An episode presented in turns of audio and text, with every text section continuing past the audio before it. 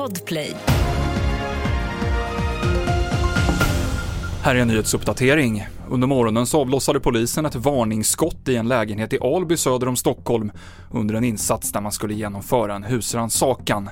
Ingen skadades, fem personer greps misstänkta för olika brott.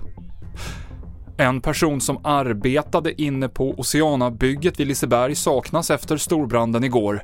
Vad som orsakade den är oklart. NCC har gått ut och sagt att det här ska ha startat eh, på grund av ett arbetsmoment, något som man sedan har dragit tillbaka.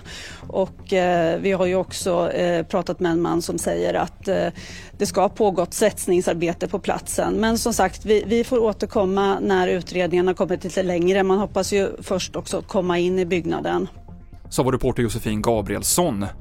Och fotbollstränaren Sven-Göran Eriksson berättade nyligen att han är döende i cancer och att en dröm han inte fått uppfylla är att träna sitt engelska favoritlag Liverpool. Nu meddelar Liverpool att Svennis kommer vara en del av ledarstaben i en välgörenhetsmatch mellan tidigare Liverpool och Ajax-spelare i mars.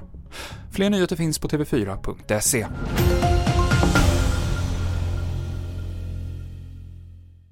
Ett poddtips från Podplay. I podden Något Kaiko garanterar östgötarna Brutti och jag, Davva, dig en stor dos skratt.